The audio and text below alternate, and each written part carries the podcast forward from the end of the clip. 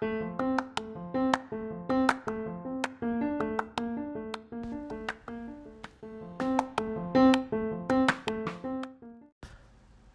and good morning, everybody. I'm Anthony Ornelas, and welcome to our morning podcast where we dive into many subjects about U.S. history. Today, I will be reviewing the history of our nation by looking over the 15th Amendment. Today, we brought in two special guests who are actually experts on the subject, and they should clear up a lot of information on this amendment. Say hello to our experts, Joshua Hill and Manuel Diaz. Thanks for having us, Anthony. It's great to be here. My pleasure. Now let's get right into the meat and potatoes of this subject. Many believe that America was founded on the idea that all Americans are free, which means that we all have certain rights bestowed upon all of us. But these rights really took a while to really embed themselves into the nation and people. These rights also took a while to actually be given to all Americans too. Now, please tell us more about this. Correct. It is believed that we are giving these natural rights from God that are supposed to be applied to everyone, but were taken away from some people since the beginning of time, even before these rights were established. These natural rights, such as life, liberty, and property, are those that aren't dependable on any law from any culture or government. These laws cannot viol- cannot be violated by another person, and no law can be passed if these rights are also violated. Unfortunately, throughout time, many people, especially of power, would use others for their own benefit, such as the Greeks with quarries or mines, or Rome using prisoners of war. At the time, slavery wasn't based on race, but those who are in need of help, such as prisoners or others being sold off.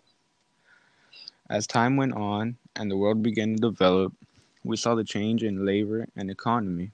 In, in America, the biggest impact of change was the people of color were seen as objects and were being mistreated as slaves without pay or minimum minimum pay for the white men. Sure, there were white people doing labor, but most of these white people were coming from British and were signed in a contract. But those people of color had no way out. They weren't seen as humans.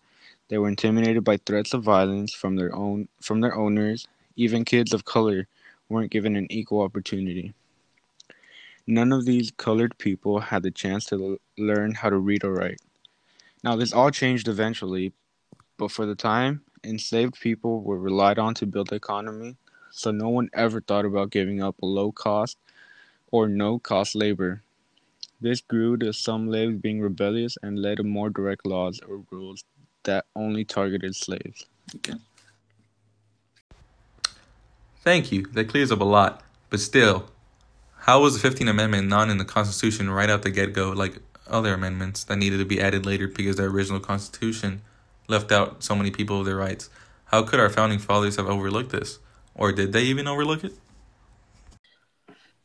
No, the founding fathers did not overlook this. Many of them, including Alexander Hamilton, John Adams, Samuel Adams, and Thomas Paine, hated the idea of slaves and did not own any.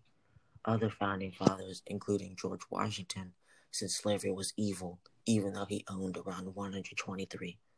The Constitution, in the end, did not free slaves, but instead made it so that there were there could not be an emancipation of the slave trade and slavery until 1808.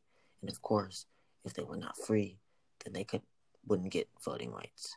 In the Declaration of Independence, Thomas Jefferson wrote a passage about how evil and terrible slavery was but it was cut from the final draft. That really does go to show how hard it is for people to get their rights from their government and the hardships that need to happen. But now we need to cut to a break and hear a word from our sponsors.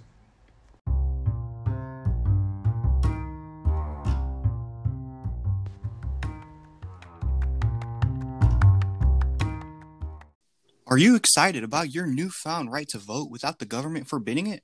But the thing is, you still might not know how to read. How will you vote correctly if you don't know what you're voting about or even how to vote? That's where we come in. Hi, my name is Ash Gomez, and I'm here to tell you about my amazing new service. Rent yourself a literary assistant, someone to guide you through the world of politics. Can't read a ballot? Your literary assistant can read it out loud for you. Don't understand what you're voting about? Your literary assistant can explain it to you, accepting multiple forms of payment per hour, including but not limited to, American money, Spanish money, and certain European money, you can rent your very own literary assistant.